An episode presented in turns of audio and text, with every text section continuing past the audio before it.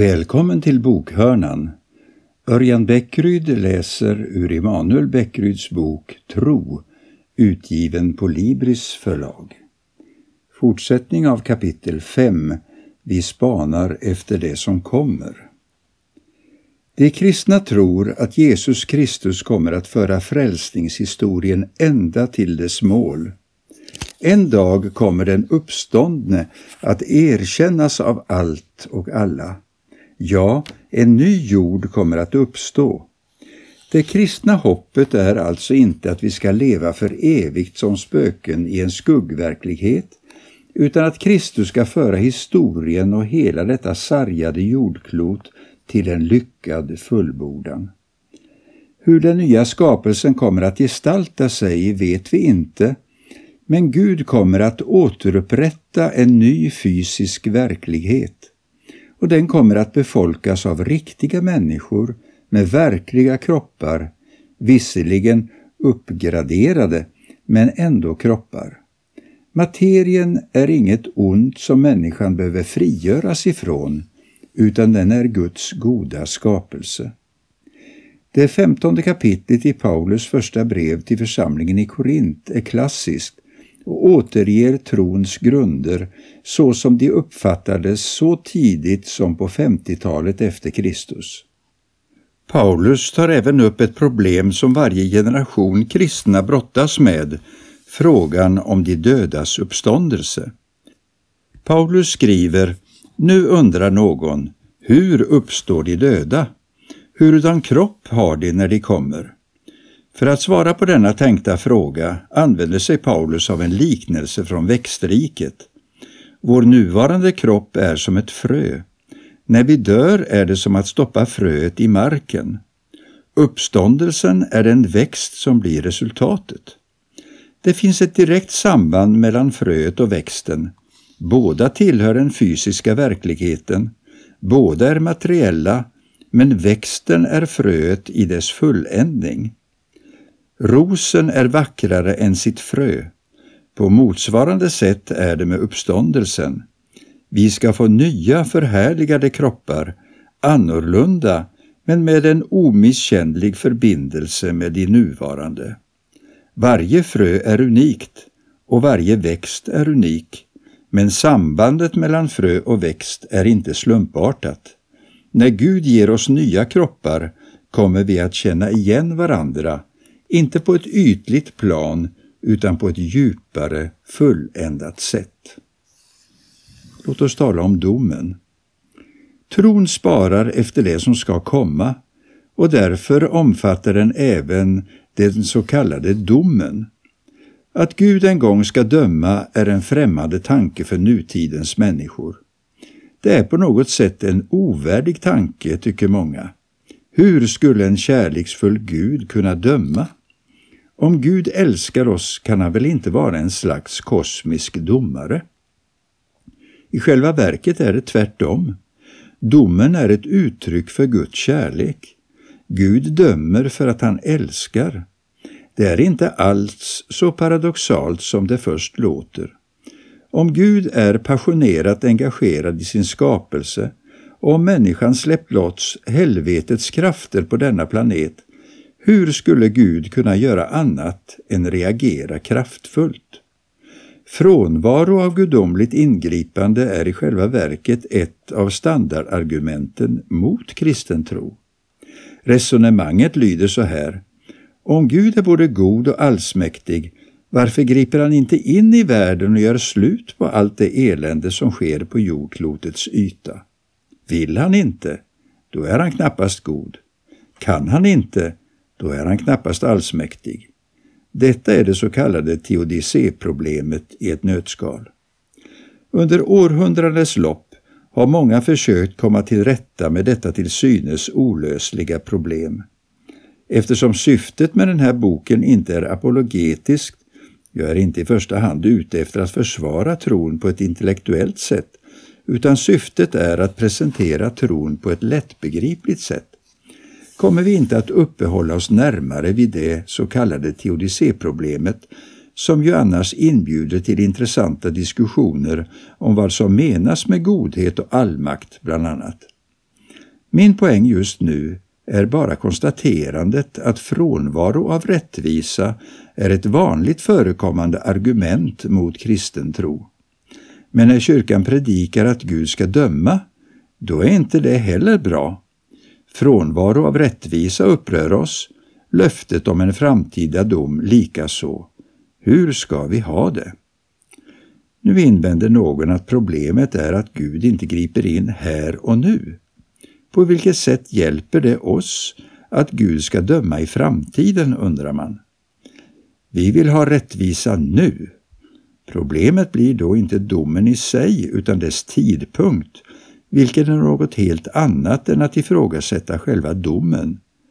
Och om det är domens tidpunkt vi brottas med är vi i gott sällskap.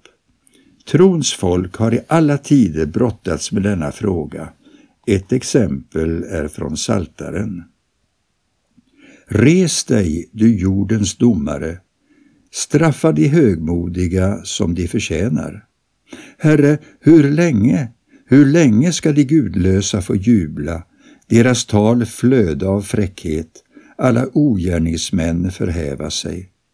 Herre, de krossar ditt folk, de förtrycker din egendom, de dödar änkor och främlingar och mördar de faderlösa. Herren ser det inte, säger de. Jakobs Gud märker det inte. Här klagar salmisten över att Gud inte kommer till skott. Runt omkring ser han våld, förtryck och elände och han frågar sig varför ingriper inte Gud? Herre, hur länge? Han ifrågasätter inte att Gud är en domare, men han har problem med tidpunkten. Därav hans uppmaning till Gud, jordens domare, att resa sig och ta tag i situationen. Och till dem som tror att Guds uppskjutna dom i själva verket betyder att Gud aldrig kommer att ingripa skriver salmisten i verserna som följer. Ni oförnuftiga i vårt folk, tänk efter. Ni dårar, när ska ni få förstånd? Skulle han som gett er öron inte höra, han som skapat ögat inte se? Skulle han som fostrar folken inte straffa, han som undervisar människorna inte veta? Herren känner människornas planer, han vet att de är idel tomhet. Var så säker, säger alltså salmisten, Gud kommer att rätta till det som är snett. Gud känner till det eftersom han är närvarande överallt och är allvetande och en dag kommer han att sätta punkt för människornas dårskaper. Då kommer var och en av oss att avlägga räkenskap inför Gud. Och Hebreerbrevets författare säger Ingenting kan döljas för honom. Allt skapat ligger naket och blottat för hans öga och inför honom är det vi ska avlägga räkenskap. Domen är en minst lika levande verklighet i Nya testamentet som i Gamla testamentet. Det ligger en dom i framtiden och väntar på oss. Vid en tidpunkt i universums historia kommer Gud att hålla räfst och rätta ting. Detta är inget primitivt, tvärtom. Om det inte vore för läran av den yttersta domen skulle jag ha svårt att vara kristen. Tänk dig om det elände och den ondska som människan släppt lös inte fick några konsekvenser. Att Gud ska döma är ett tecken på hans engagemang, hans kärlek till skapelsen. De destruktiva kaosmakter som ibland synes regera ohämmat mitt ibland oss ska en dag granskas och ställas till svars. Gud bryr sig om vårt jordklot, därför kommer han att döma. De senaste åren har jag med ärligt hjärta kunnat be bönen Herre Jesus, kom tillbaka nu. Och det är så den näst sista versen i Bibeln lyder. Amen, kom Herre Jesus. När Herren kommer åter kommer han med dom. I Matteusevangeliet läser vi När Människosonen kommer i sin härlighet tillsammans med alla sina änglar, då ska han sätta sig på härlighetens tron och alla folk ska samlas inför honom och han ska skilja människorna som herden skiljer fåren från getterna. Denna tanke är obehaglig men samtidigt tröst och hoppingivande. Rätt och rättvisa kommer att segra en dag. Dessutom är domen ett tecken på människans värdighet och storhet. Gud tar oss på allvar. Våra val är viktiga och vi kommer att ställa till svars för dem. Inte av en maktfullkomlig despot full av nycker utan av en pålitlig och kärleksfull kosmisk domare som kommer att betygsätta våra liv. Så stor är människan. När vi ber Jesus komma tillbaka ber jag alltså om att Gud ska döma. Jag spanar efter den dagen därför att lidandet och eländet i världen plågar mig.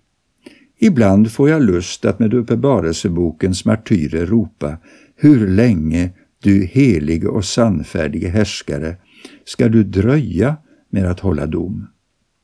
Gud, varför dröjer du? Är det inte hög tid att göra något? Är det inte dags att Kristus på nytt blir synlig mitt ibland oss? Sådana invändningar och rop är inte nya.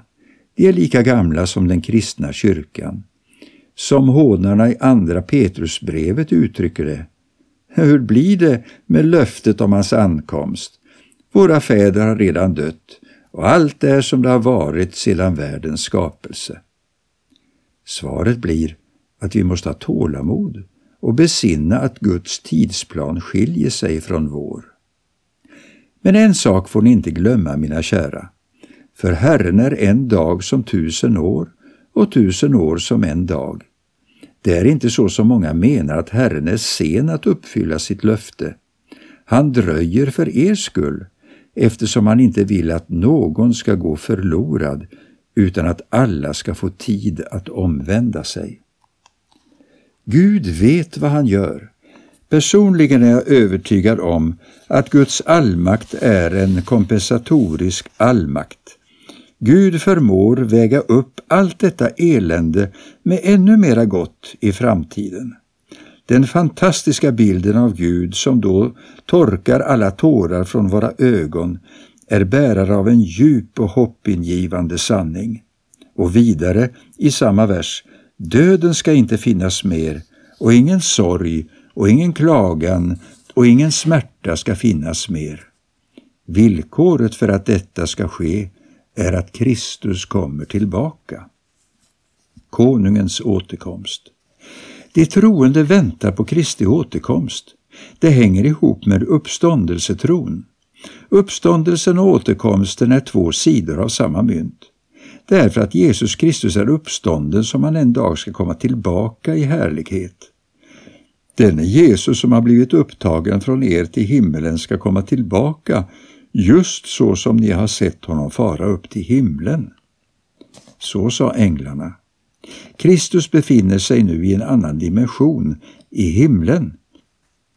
Med den gamla apostoliska trosbekännelsens ord, uppstigen till himmelen, sittande på allsmäktig Gud faders högra sida, därifrån igenkommande till att döma levande och döda. Kristus sitter nu på tronen på Gud Faderns högra sida. Det är viktigt att förstå vad detta inte innebär med teologen Alistair McGrants ord. Kristi uppståndelse innebär inte på minsta vis att Kristus nu har lämnat sin värld. Långt därifrån. Genom uppståndelsen övervann Kristus tidens och rummets begränsningar och blev tillgänglig för alla människor. Vi får inte låta mänskligt förnuft och mänsklig fantasi begränsa vad den uppståndne och upphöjde Kristus kan göra. Att Kristus sitter på Faderns högra sida betyder att han fått all makt. Så säger han också själv. Åt mig har getts all makt i himmelen och på jorden.